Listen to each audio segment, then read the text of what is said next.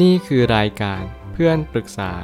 เป็นรายการที่จะนำประสบการณ์ต่างๆ มาเล่าเรื่องร้อยเรียงเรื่องราว ให้เกิดประโยชน์แก่ผู้ฟังครับ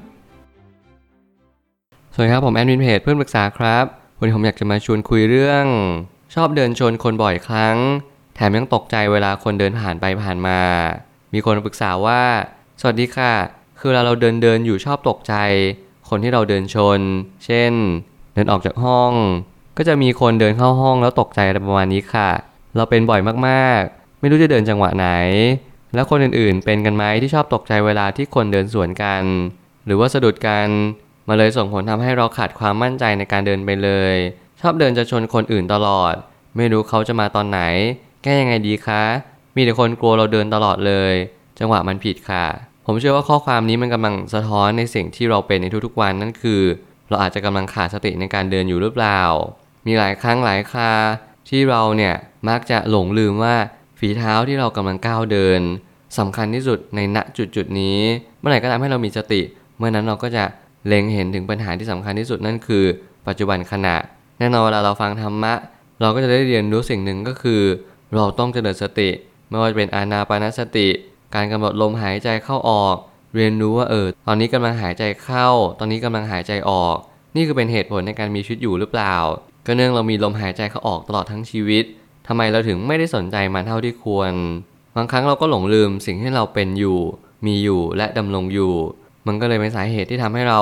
เดินชนขาดสติเวลาทำอะไรสักอย่างหนึ่งก็เหมือนดูยุ่งยากไปหมดเลยไม่ว่าจะเป็นการเดินเข้าเดินออก ในห้องนอนตัวเองหรือว่าการเดินเข้าห้างสรรพสินค้าหรือว่าที่ใดก็ตาม สิ่งเหล่านี้เป็นสิ่งที่เน้นย้ำว่าเราจะต้องเรียนรู้จากตัวเองมากขึ้นเรื่อยๆยิ่งเราเดินสะดุดมากขึ้น ยิ่งเรา ประมาทมากขึ้นมันก็มีปัญหามากมายตามมา เรายังต้องเจริญสติในชีวิตประจำวันให้มากเข้าไว้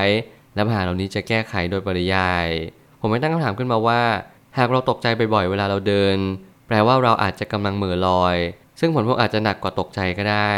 แน่นอนผมว่าภาวะเหม่อลอยเนี่ยมันไม่ใช่แค่อุบัติเหตุ แต่ถ้าเกิดสมมุติเราเป็นคนขับรถอาจจะมีเหตุการณ์ร้ายแรงถึงขั้นเสียชีวิตเลยก็ได้ นี่เป็นสิ่งที่ผมไม่ได้ตื่นตระหนกไปก่อน แต่ว่ามันเกิดขึ้นจริง ๆ ไม่ว่าจะมีหลายเคสที่เราอาจจะเหม่อลอยขณะที่เราขับรถ เราไม่ได้มีสติเท่าที่ควร บางคนหลับในหรือว่าอะไรก็ตามแต่ สิ่งเหล่านี้เป็นสิ่งที่ไม่ควรเกิดขึ้นเลยในชีวิตประจำวัน ให้มันบ่อยจนเกินไป ยิ่งเราออกนอกบ้านเราต้องมีสติมากกว่าอยู่ในบ้าน นี่เป็นสิ่งที่มันจำเป็นอย่างยิ่งอยู่แล้ว ซึ่งทุกๆคนควรจะทำแบบนี้ ไม่มีข้อยกเว้นใด ๆ ถ้าเกิดสมมุติเราเป็นคนที่ขาดสติบ่อยๆ เราต้องหาทางแก้แล้วว่าอะไรจะเป็นเครื่องอยู่ ที่เราจะ ฝึกในการมีสติมากขึ้น การกำหนดลมหายใจ การสำรวมลงอยู่ในแต่ละฝีเท้าเราที่เรากำลังเดินไป นี่เป็นเหตุผลที่ดีกว่าหรือเปล่า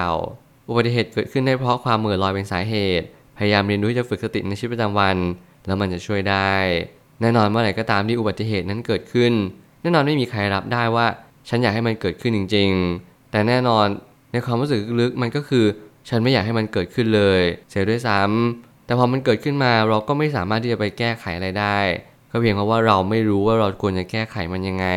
ในณวันนี้เราเริ่มมีสติแล้วว่าเราตกใจทุกครั้งเลย ทุกคนเป็นเหมือนกันหรือเปล่า แน่นอนผมมีโอกาสที่เคยเป็นแต่น้อยมากๆ ผมจะตกใจในณจังหวะที่ล้างจาน แล้วก็ฟังเพลงฟังพอดแคสต์ไปด้วย พอมีคนเดินผ่านมาเราก็ตกใจสะดุ้ง นี่อาจจะเป็นสาเหตุที่ผมกำลังขาดสติ เมื่อไหร่ก็ตามที่เราขาดสติบ่อยๆ เราอยู่ในห้วงความคิด เราคุ้นคิดอยู่ถึงเรื่องต่างๆ มันก็เป็นสาเหตุที่ทำให้เรา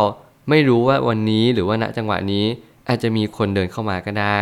การให้เราไม่รู้หรือไม่เผื่อใจว่าจะมีคนเดินเข้ามา เห็นณจังหวะที่เราเดินไป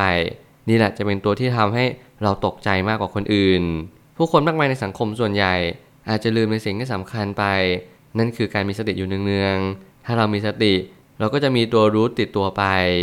เมื่อไหร่ก็ตามที่ตัวรู้กำหนดชัดเจนมากขึ้นว่า วันนี้เป็นวันที่เราควรจะใฝ่รู้ใฝ่เรียน และก็ใฝ่ในสิ่งที่เป็นการอยู่ณปัจจุบันนี้จริง ๆ นี่ก็จะเป็นเหตุผลว่าเราควรจะมีความสุขในณปัจจุบันนี้ให้มากที่สุด ไม่ว่าเราจะเกิดขึ้นเราก็ต้องตระหนักรู้ตกผลึกในสิ่งที่เราทำให้ได้ แต่ละคนนั้นไม่เหมือนกัน แล้วก็มีชีวิตที่แตกต่างกันไป บางคนอาจจะชอบเดินสะดุดล้มขาตัวเอง บางคนอาจจะชอบเดินไปฟังเพลงไปด้วย หรือบางคนนั้นอาจจะมีสติตลอดเวลาเขารู้ว่าเขากำลังเดินไปไหน ย่างก้าวเดินท่านี้ท่านั้นเป็นจังหวะจากโคนที่เหมาะสมกับการเดินของเขา แน่นอนเรามีทั้งรู้มากรู้น้อย เก่งมากเก่งน้อยเป็นเรื่องธรรมดาและการให้เราเข้าใจแบบนี้ตระหนักแบบนี้มันทำให้เราเรียนรู้ว่าวันนี้เราควรทำอะไรมากที่สุด ถึงแม้เราอาจจะไม่ได้เป็นคนที่เก่งที่สุด ในการมีสติตื่นรู้ แต่เราอาจจะเป็นคนที่ค่อยๆ ฝึกตัวเองได้หรือเปล่า ค่อยๆเรียนรู้จับจังหวะว่าเออจังหวะนี้เราควรหยุดก่อน เราควรเดิน เราควรรอเขาไหม หรือว่าเราควรเอียงซ้ายเอียงขวานิดนึง สิ่งเหล่านี้เราจะเรียกว่ามันเป็นทักษะทั้งหมดเลย ซึ่งมันต้องใช้การฝึกฝนการสังเกต การเงี่ยหูฟังสดับตับฟังสักนิดนึงว่าสิ่งที่เราต้องการให้มันเปลี่ยนแปลงเนี่ยมันเปลี่ยนไปหรือยัง และอะไรเป็นสาเหตุให้มันเป็นการเปลี่ยนแปลงอย่างถาวรจริง ๆ แล้วการไปเดินชนคนอื่น ก็อาจจะทำให้เราเกิดปัญหาตามมาได้ ถ้าเราตระหนักรู้ถึงปัญหาจริง ๆ มันทำให้เราเข้าใจว่าชีวิตควรทำอย่างไร ถ้าเกิดสมมติเราเดินชนในเคสที่ เป็นคนแก่ผู้สูงวัยแล้วเขาล้มลงไปแน่นอนนี่คือปัญหาใหญ่เลย บางครั้งการหลบเลี่ยงหลีกเลี่ยง และการเล็งเห็นว่าเออสิ่งที่เรากำลังขาดอยู่ณวันนี้คืออะไร สายตาเรากำลังมองอะไรในขณะที่เราเดิน เราคิดเรื่องอะไรอยู่ เรามีปัญหาชีวิตในแง่มุมใดบ้าง เวลาเราอยู่ในบ้านเป็นหรือเปล่า เราอยู่ข้างนอกเป็นหนักแค่ไหน นี่คือการที่เราเริ่มชั่งน้ำหนักเริ่มหาเหตุผลจริง ๆ แล้วว่าสาเหตุหลักๆมันคืออะไร